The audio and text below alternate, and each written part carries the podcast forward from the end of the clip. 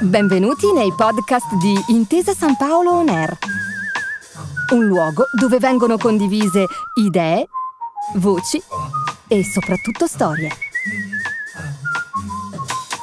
Buon ascolto.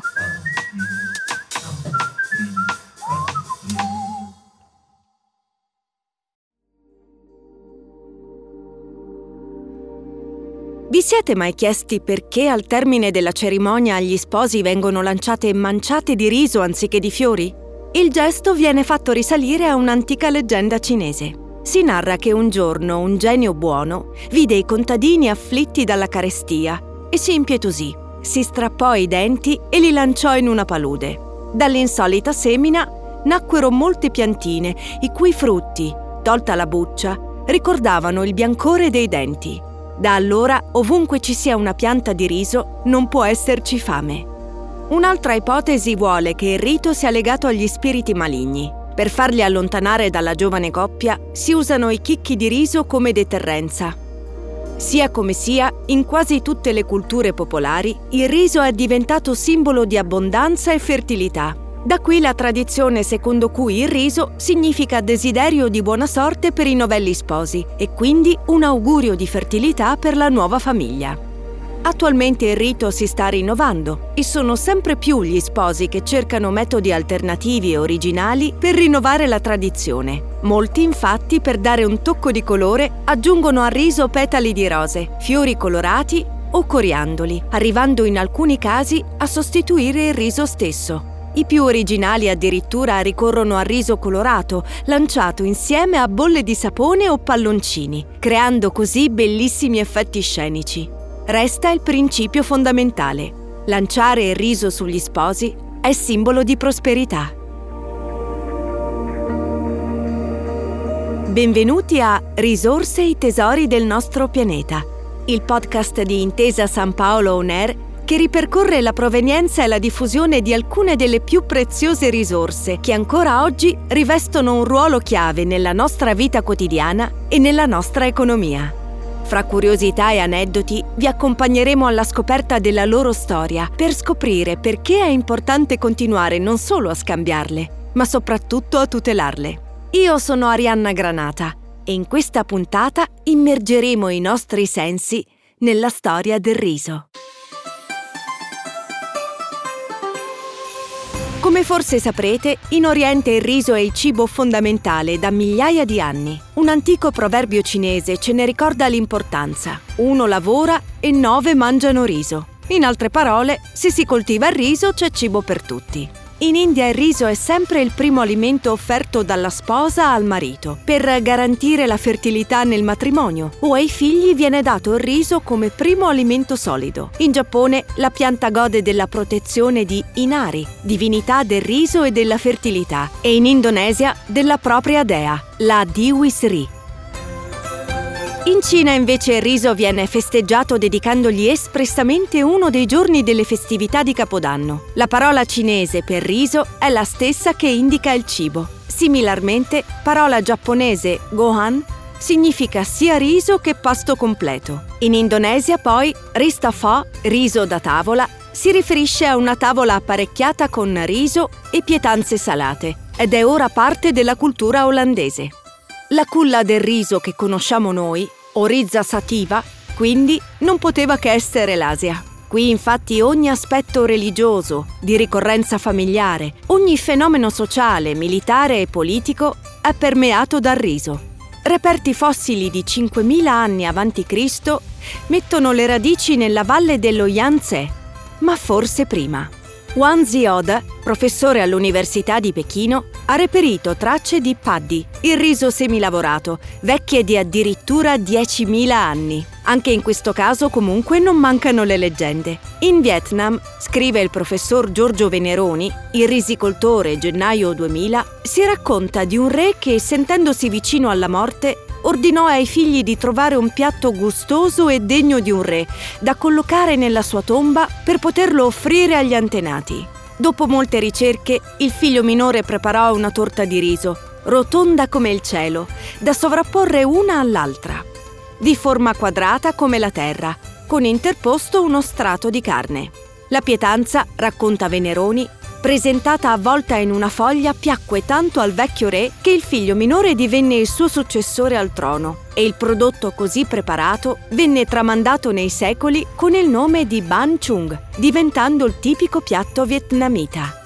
Aneddoti come questo sono davvero parecchi, soprattutto in Cina. Si dice per esempio che l'imperatore cinese Shen Nung resosi conto dell'importanza del riso per il suo popolo, per onorarlo stabilì cerimonie annuali da tenersi al momento della semina, con l'imperatore che spargeva i primi semi. Non solo, al di là di aneddoti e leggende, in Oriente la cultura del riso è così importante che in Indonesia ci sono i sacerdoti del riso, cui spetta indicare i giorni e le ore più idonee per iniziare le fasi della coltivazione. Questo non deve stupirci più di tanto, dal momento che la pianta del riso richiede immense quantità d'acqua nei suoi primi giorni, 1260 litri per coltivare 500 grammi di riso, seguiti da una lunga e ininterrotta stagione di caldo secco. Per questo motivo gli agricoltori devono trovare il modo sia di allagare i campi sia di drenarli. Per la stessa ragione, le risaie devono essere pianeggianti, a differenza di altri appartenenti alla stessa famiglia, come frumento o mais, che possono crescere su terreni ondulati. Insomma, questo cereale, più generoso del grano, non può essere seminato a tutte le latitudini. In Gran Bretagna, non a caso, non ha mai attecchito visto l'eccesso di pioggia. In Spagna e in Italia, invece, è diventato, come vedremo, un'eccellenza agricola.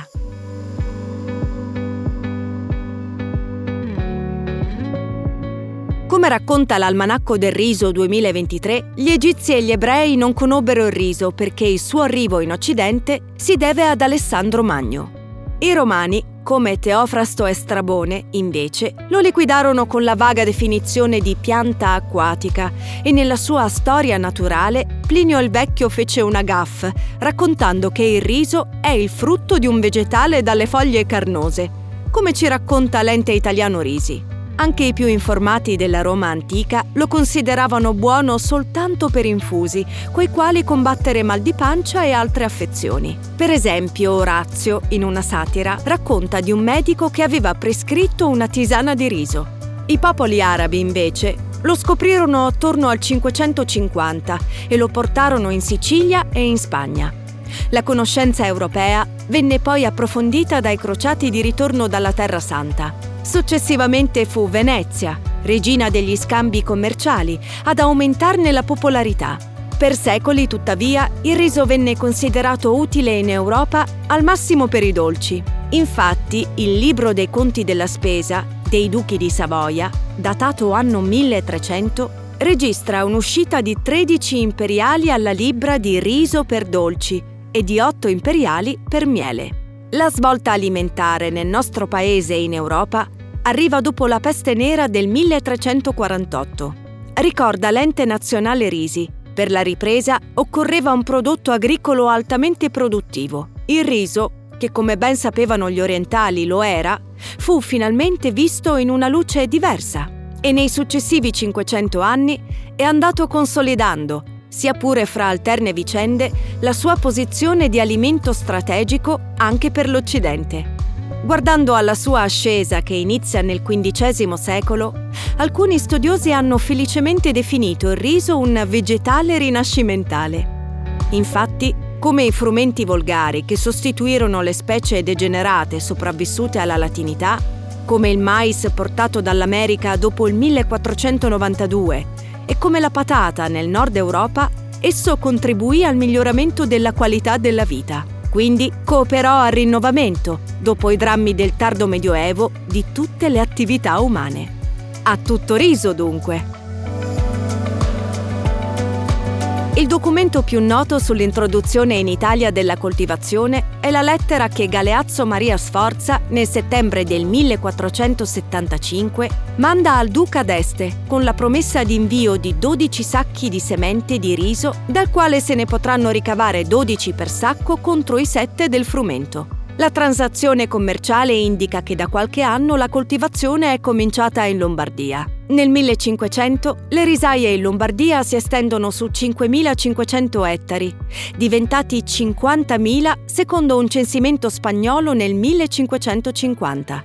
Dopo la Lombardia il riso si diffonde in Piemonte, ma più lentamente per mancanza di canalizzazioni, giungendo fino a Saluzzo. Del 1525 sono le prime esportazioni piemontesi e verso est raggiungendo Mantova, Verona, Vicenza e la Marca Trevigiana.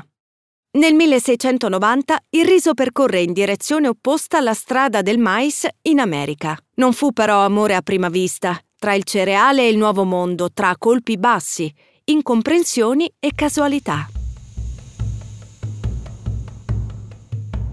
Per quanto riguarda il Nuovo Mondo, invece, gli storici ritengono che il riso sia arrivato in America nel 1694, su una nave britannica diretta in Madagascar. Portati fuori rotta nel porto sicuro di Charleston, nella Carolina del Sud, i coloni aiutarono l'equipaggio a riparare le loro navi. Per mostrare la sua gratitudine, il capitano della nave, James Turber, presentò a Harry Woodward una quantità di semi di riso che iniziò a fiorire ma la vera spinta all'industria del riso nel Nuovo Mondo arrivò da un'operazione di contrabbando di riso italiano. Protagonista di questo episodio un personaggio d'eccezione, Thomas Jefferson, poco prima di diventare il terzo presidente americano. Il suo compito era proprio quello di avviare in Europa le esportazioni di riso americano. Un'iniziativa senza successo, visto che il prodotto più venduto era il riso piemontese e lombardo. Per scoprire i segreti di questa cultura, Jefferson visitò tutta la pianura risicola piemontese, fermandosi a Torino, Vercelli, Novara, Milano e Pavia. Uno dei suoi contatti era Gaudenzio Clerici, giovane novarese con il quale manteneva una corrispondenza epistolare, che lo invitò a Novara. Fu così che realizzò che la sostanziale differenza tra il riso di provenienza piemontese e quello americano non risiedeva nei modelli di gestione agricola, ma nella varietà genetica di quel riso.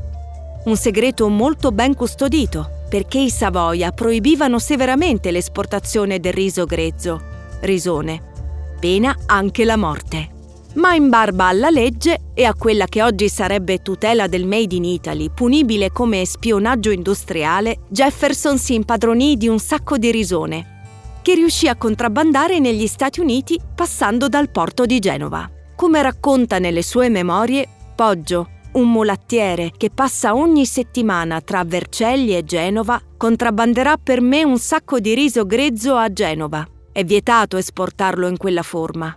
Inoltre, temendo l'insuccesso del trasporto di Poggio, egli stesso si fece personalmente contrabbandiere, portando alcuni chili di risone nel proprio bagaglio.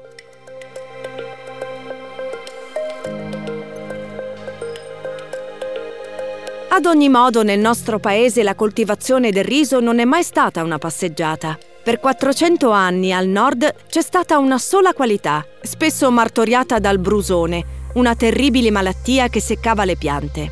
Nel 1839 però il gesuita padre Calleri lasciò le Filippine abusivamente con i semi di 43 varietà di riso asiatico che sarebbero poi serviti ai pionieri della genetica vegetale per creare la moderna risicoltura. La svolta produttiva avvenne qualche anno dopo per impulso di Cavour, che oltre a essere il migliore politico europeo dei suoi anni, era anche un abilissimo uomo d'affari, anche se non sempre fortunato con la borsa. Gli agricoltori del Vercellese, dove Cavour aveva le sue proprietà, crearono sistemi irrigui più grandi e più efficienti.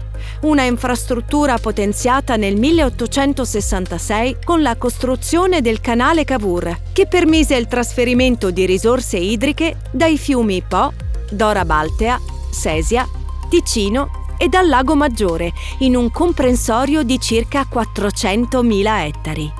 Tanta terra coltivata necessitava ovviamente di centinaia di migliaia di lavoratori stagionali che dovevano, oltre a raccogliere il riso, anche tenere pulito il terreno da erbacce infestanti.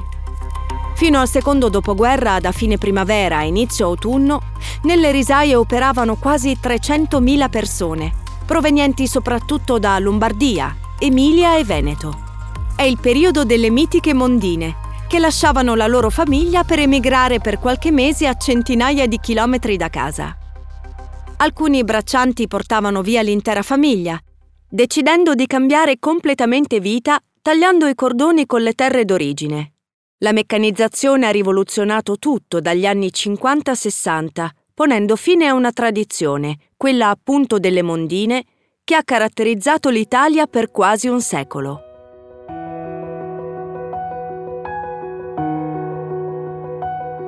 Oggi il riso sta vivendo una terza, quarta o chissà quale vita. La globalizzazione, la ricerca di una dieta proteica ipocalorica e la contaminazione tra culture culinarie stanno portando al centro della scena questo millenario cereale. Il riso si adatta al profilo di un'alimentazione sana, in quanto contiene pochissimi grassi e non ha colesterolo. Poi è senza glutine e quindi un alimento utile per i celiaci non provoca reazioni allergiche ed è facilmente digeribile, quindi adatto a giovanissimi e anziani. Soprattutto è un alimento relativamente poco costoso, anche se i cambiamenti climatici potrebbero influire sui prezzi.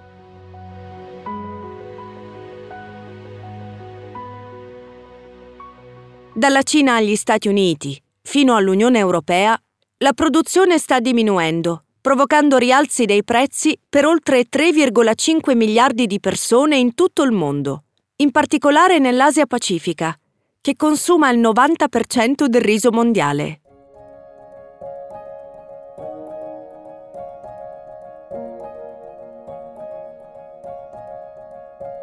Il mercato globale del cereale, secondo Fix Solutions, è destinato a registrare il suo più grande deficit in due decenni, che sarebbe di 8,7 milioni di tonnellate, secondo le previsioni del report. Ciò segnerebbe il più grande disavanzo globale di riso dal 2003-2004, quando i mercati globali avevano generato un ammanco di 18,6 milioni di tonnellate.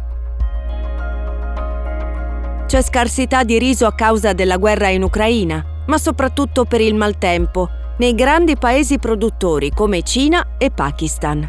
Nella seconda metà dello scorso anno, aree di terreno agricolo nella Cina, il più grande produttore mondiale di riso, sono state afflitte da forti piogge monsoniche estive e inondazioni, riferisce la CNBC.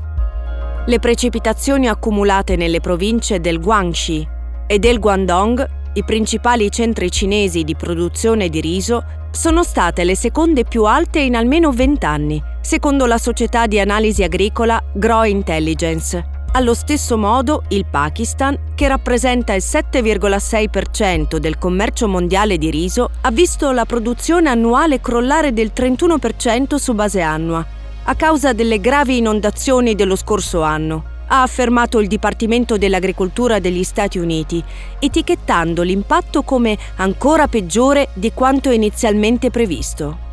Inevitabile un rincaro. Si prevede che i prezzi del riso rimarranno sui massimi attuali fino al 2024, secondo l'analisi di Fix Solutions Country Risk and Industry Research di inizio aprile.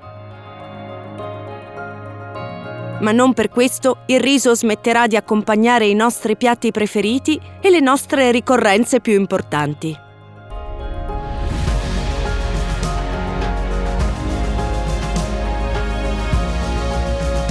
Grazie per averci accompagnato in questo viaggio alla scoperta del riso. Non dimenticate di seguirci anche nel prossimo episodio, sempre qui, su Intesa San Paolo On Air, dove continueremo a svelare segreti delle altre materie prime che danno sapore alla nostra quotidianità.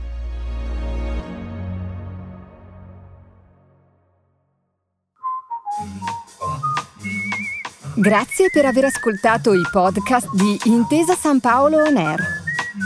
Al prossimo episodio.